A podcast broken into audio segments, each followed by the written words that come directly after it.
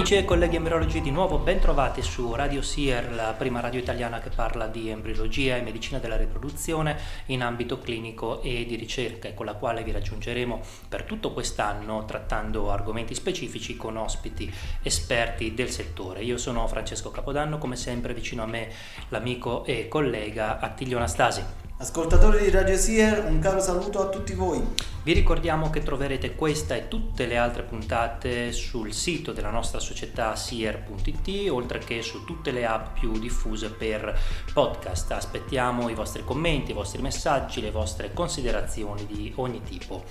Dai Francesco, allora partiamo subito con la nuova puntata di Radio Sier. A te l'onore di presentare l'ospite di oggi.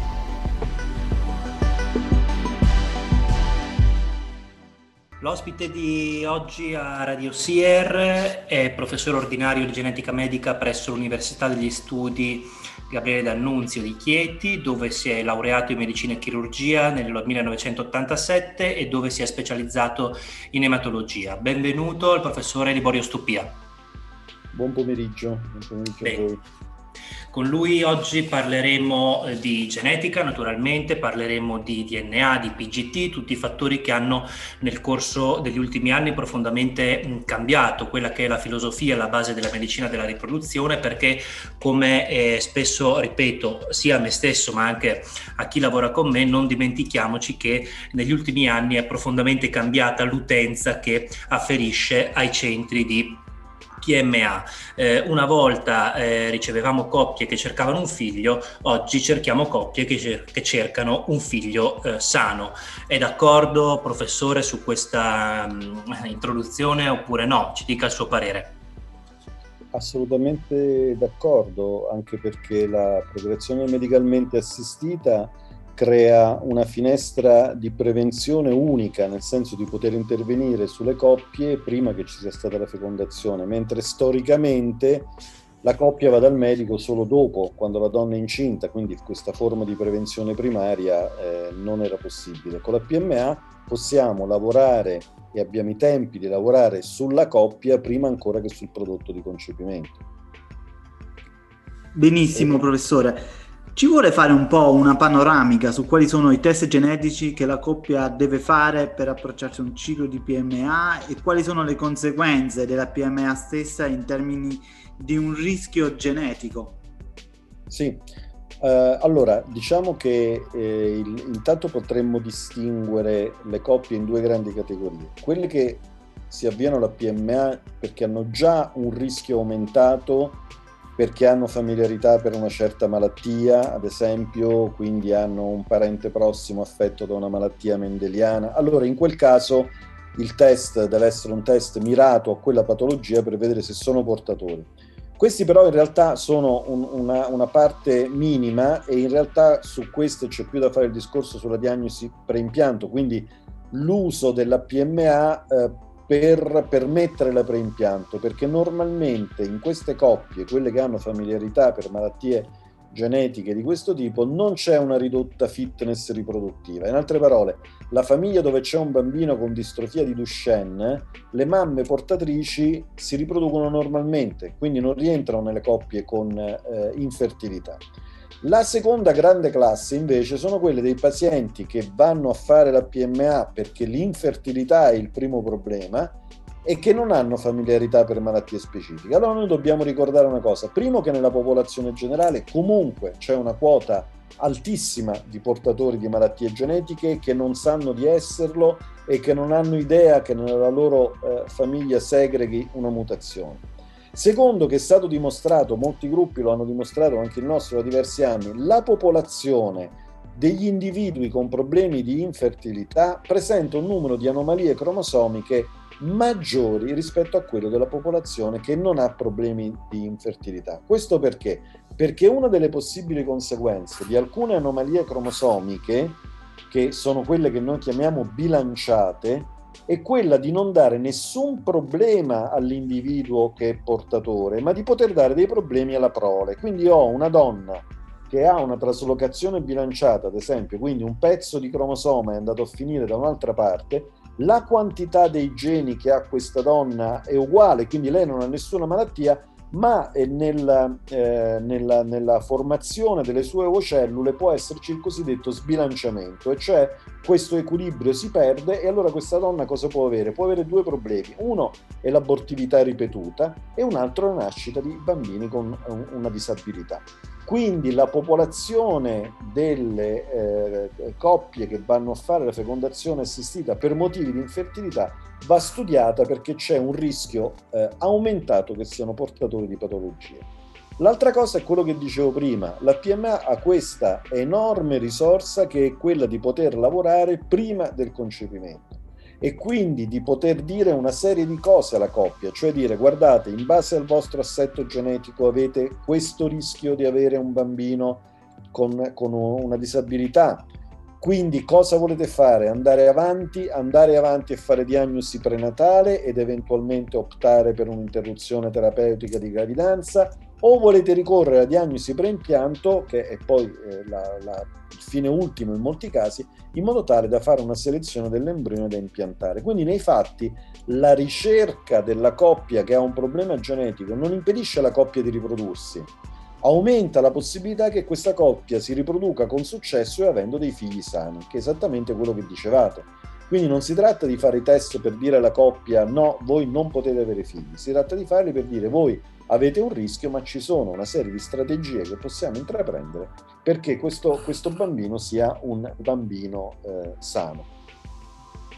Come si sta evolvendo? Allora, alcuni test sono storici, la mappa cromosomica, poi man mano si sta ritenendo che laddove ci sono malattie che nella popolazione hanno una frequenza di portatori particolarmente elevata, sia il caso di intervenire anche in assenza di una storia familiare. L'esempio più tipico, la fibrosi cistica, una persona su 30 in Italia è portatore di fibrosi cistica, non ha nessun problema per la sua salute, ma laddove si incrociano e vanno a riprodursi due portatori sani, un quarto dei figli sarà affetto. Allora lì che ho una frequenza altissima di portatori, è evidente che conviene fare eh, il test per la prevenzione, come secondo me si dovrebbe iniziare a farlo per un'altra malattia ancora più terribile che è l'atrofia muscolospinale, in cui eh, i portatori sono uno su 50 e quindi è vero che poi nei fatti nascono pochi bambini affetti dall'atrofia muscolospinale, nasce uno su 10.000, ma a quella coppia a cui è nato il bambino non consola il fatto che quello sia un caso su 10.000.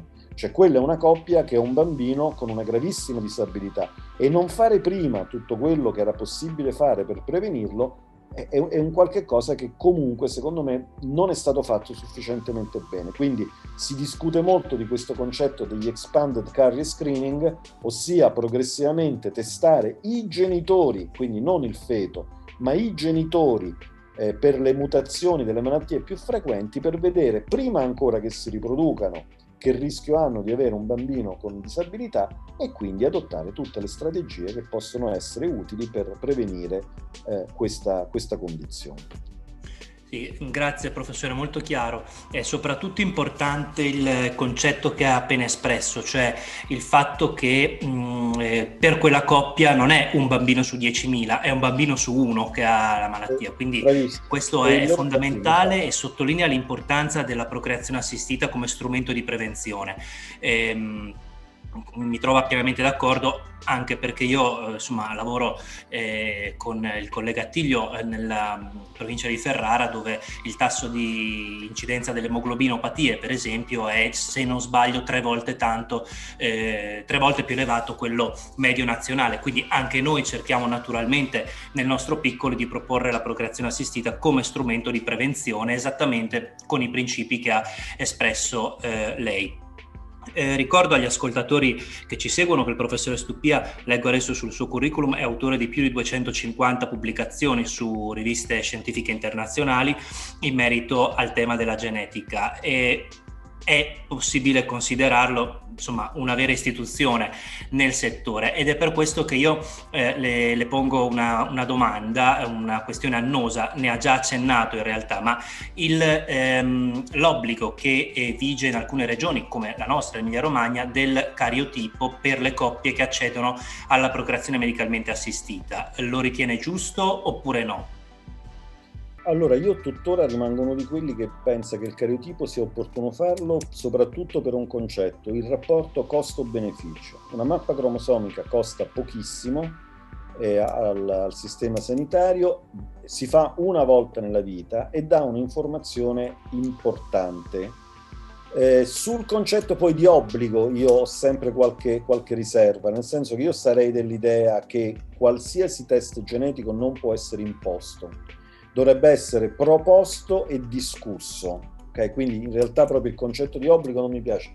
Ma se ragioniamo sulla opportunità di fare il cariotipo a una coppia che si riproduca, secondo me tuttora è un'opportunità valida perché il grosso rischio che noi ci perdiamo per l'appunto la coppia in cui uno dei due ha una traslocazione eh, bilanciata che si sbilanci e a quel punto quella è una coppia che potrebbe avere storie di abortività o di bambini eh, malformati. Non dimentichiamo che c'è una condizione rara ma esiste, che è una delle pochissime condizioni in cui una donna non può avere eh, nessun tipo di figlio sano, è quella in cui c'è una traslocazione che interessi due cromosomi uguali, per esempio una traslocazione 21-21, cioè che i due 21 si siano fusi eh, quella donna, se nelle sue vocellule ha questa traslocazione, non potrà mai avere un figlio sano, non c'è proprio nessuna possibilità.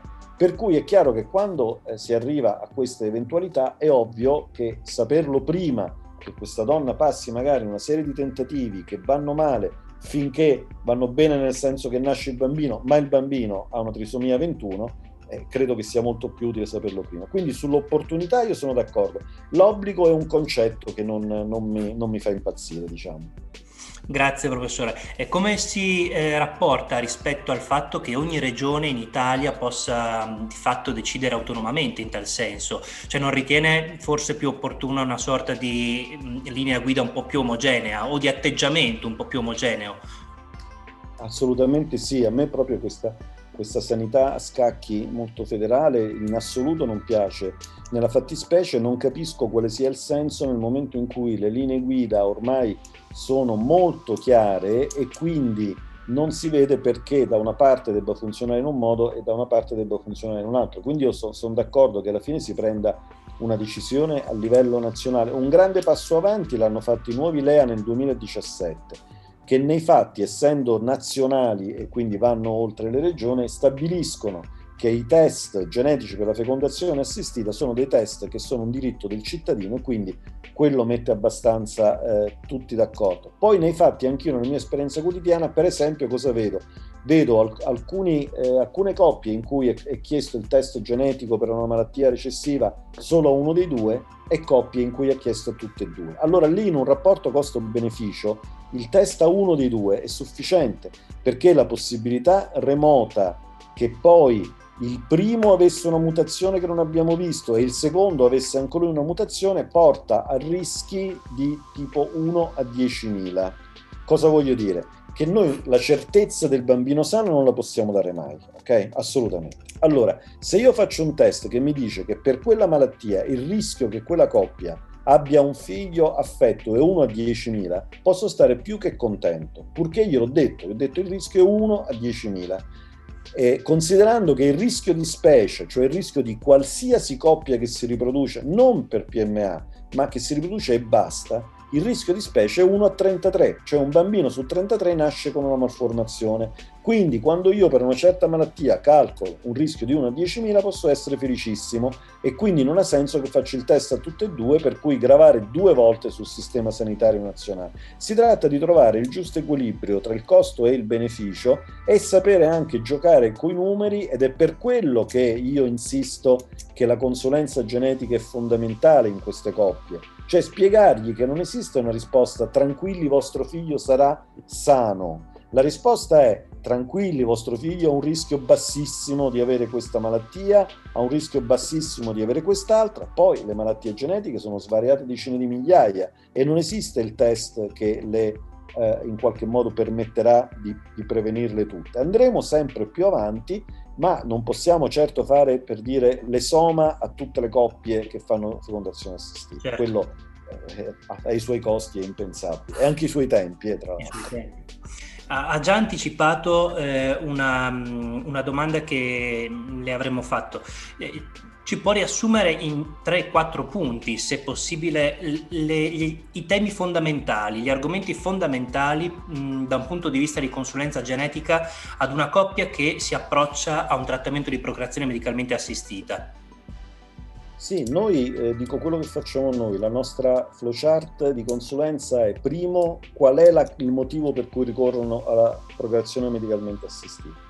Questo è fondamentale perché ci permette di vedere se c'è un fattore maschile o femminile e, e, laddove quindi noi abbiamo per esempio un quadro di grave oligozospermia nel, nel maschio, eh, incominciamo a orientarsi a orientarci verso test genetici mirati a capire quel tipo di problema.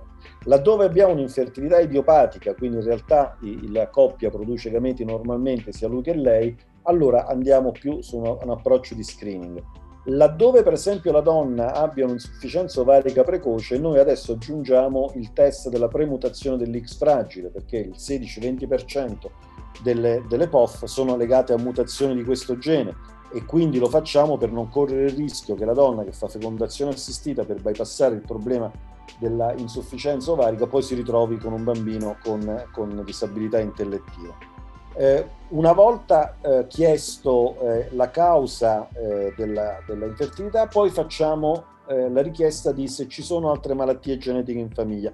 E lì questo è l'aspetto più complicato perché sembra una domanda banale, ma tenete, tenete conto che non è che necessariamente io dall'altra parte ho un medico che sa quali malattie sono genetiche e quali no quindi in realtà non bisogna mai accontentarsi, la, innanzitutto la, la, coppia tende a dire nessuna, poi in realtà bisogna insistere, dire casi di ritardo mentale, casi di malformazione, perché loro che cosa ne sanno eh, di cos'è genetico e cosa non genetico oggettivamente. Quindi là bisogna insistere molto e quindi poi uno ha un quadro dell'anamnesi familiare di quella personale, dopodiché ci sono i test, quelli che si fanno standard, che per noi sono cariotipo e fibrosicistica e microdelezioni nel maschio ehm, con, con, un problema di oligozospermia o addirittura quasi di azospermia. E poi invece se abbiamo il sospetto di una certa malattia eh, genetica facciamo dei test mirati per quella eh, malattia genetica una consulenza di un quarto d'ora, 20 minuti, ma ci permette di fare un'analisi molto mirata.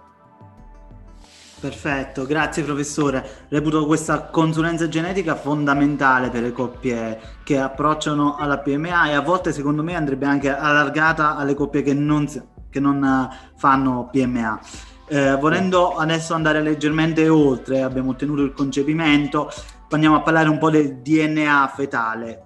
Come la vede questa tecnica? Una tecnica che secondo lei ha futuro, ha una reale efficacia e una reale applicazione nella clinica di routine?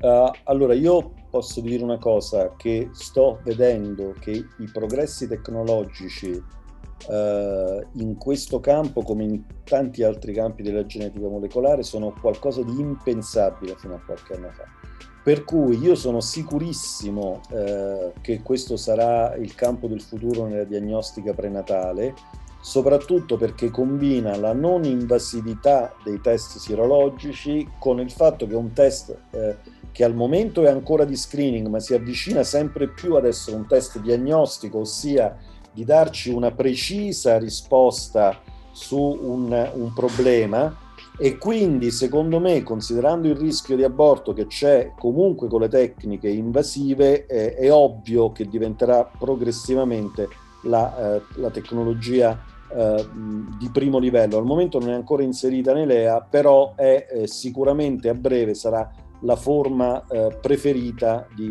di, di, di, diagnosi prenatale. Questo ne sono assolutamente convinto e quindi secondo lei in un futuro ci permetterà di fare a meno della vilocendesi amniocendesi, perdendo così un po' la tecnica vera e propria? Perché... Mm, allora, eh, tenete conto che tuttora il dato poi andrebbe riconfermato, diciamo, per essere sicuri, quindi in realtà eh, al momento no, poi dopo è ovvio che secondo me prima riusciamo ad abbandonare le tecniche invasive, eh, secondo me, e più la diagnosi prenatale diventa non, non eh, rischiosa. Questo per le malattie cromosomiche, attenzione, perché in realtà per le monogeniche ancora, secondo me, eh, riuscire a beccare, faccio un esempio, su una malattia dominante, se io ho una mamma con distrofia miotonica, è ovvio che le faccio un prelievo di sangue non, non posso essere sicuro che sto selezionando il suo allele con mutazione o quello del feto. Quindi sulle monogeniche, diciamo, sulle monogeniche invece la PGD, eh, la PGT scusa, è, è, è, molto secondo me più efficace. E sulle cromosomiche io penso che tra un po' la NIPT si sarà affermata definitivamente. Quindi eh, mm, riassumendo, facendo il punto della situazione su questo tema, eh, ci sarà per qualche anno ancora una, mm, eh, così, una convivenza eh, tra eh, PGT e eh, amniocentesi e poi nel corso del tempo l'amniocentesi servirà sempre di più, più, come test di conferma che come test diagnostico, se non ho capito male. È questione esatto. di tempo di, di, per la velocità a cui stiamo andando è questione di poco tempo, sì.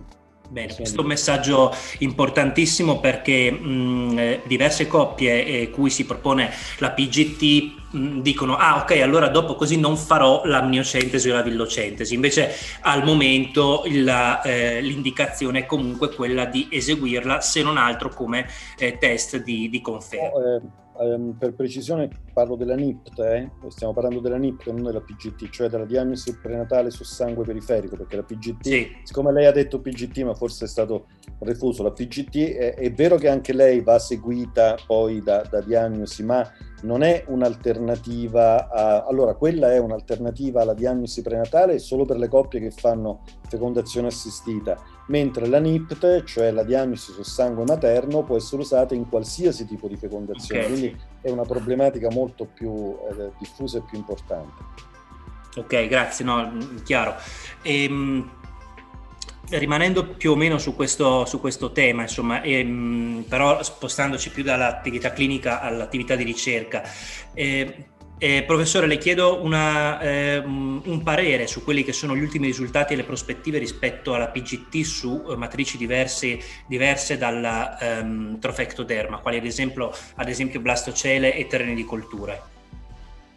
Eh, ci sono dati molto promettenti, no? la cosiddetta blastocentesi. In realtà è chiaro che mh, eh, da un lato veramente si sta diventando capaci di tirar fuori un profilo genetico quasi dal nulla e dall'altro tutto questo che cosa fa? Diciamo che da un lato che aumenta la necessità di laboratori altamente specializzati però riduce moltissimo i rischi di errore. Ora, ehm, bisogna però capire che su questo c'è ancora da lavorare, perché per esempio, se io ragiono su quello che trovo all'interno della blastocisti andando a pescare non nel trofocotoderma ma direttamente nel liquido, devo sempre ricordare che spesso là ci trovo il materiale di scarto, cioè, ossia potrei trovarci molto più spesso delle aneuploidie di quello che trovo poi se vado sulla cellula.